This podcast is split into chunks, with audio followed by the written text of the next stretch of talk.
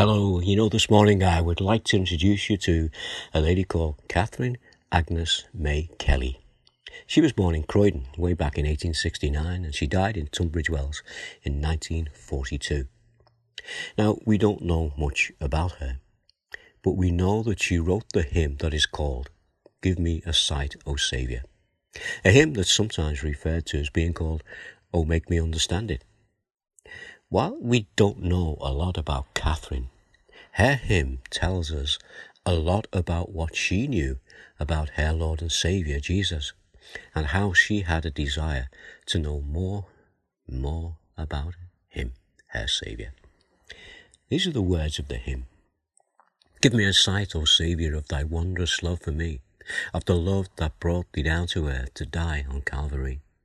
O make me understand it, help me to take it in, what it meant to thee, the Holy One, to bear away my sin.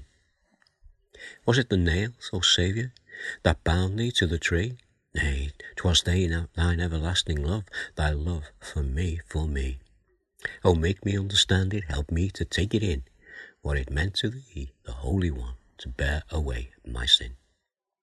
A wonder of our wonders, that through thy death for me, my open sins, my secret sins can all forgiven be. Oh, make me understand it, help me to take it in, what it meant to thee, the Holy One, to bear away my sin.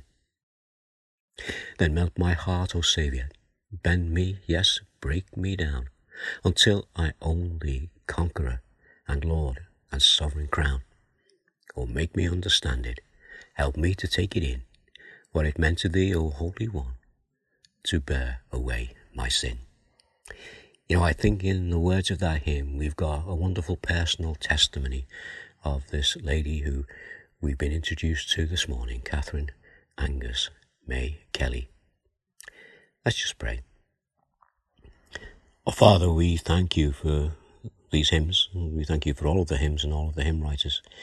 And as we've been looking through, we've seen some who are famous and well known and have accomplished other things. And some of the hymns are written anonymously. We don't know the author.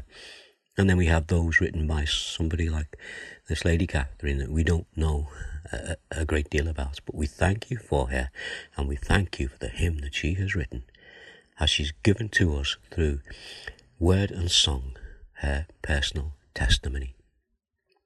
And we thank you in the name of Jesus. Amen.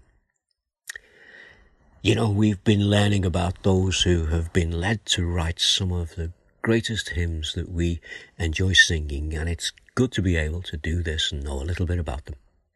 But the important thing is to remember the one that they have been writing about, the one who deserves our praise and our worship, the one who gave his life on the cross, the one who rose the third day to save us from our sins. And let's be thankful for these, what we call Easter hymns that are really hymns that we can enjoy singing all year round. So, in the meantime, God bless and take care. Bye for now.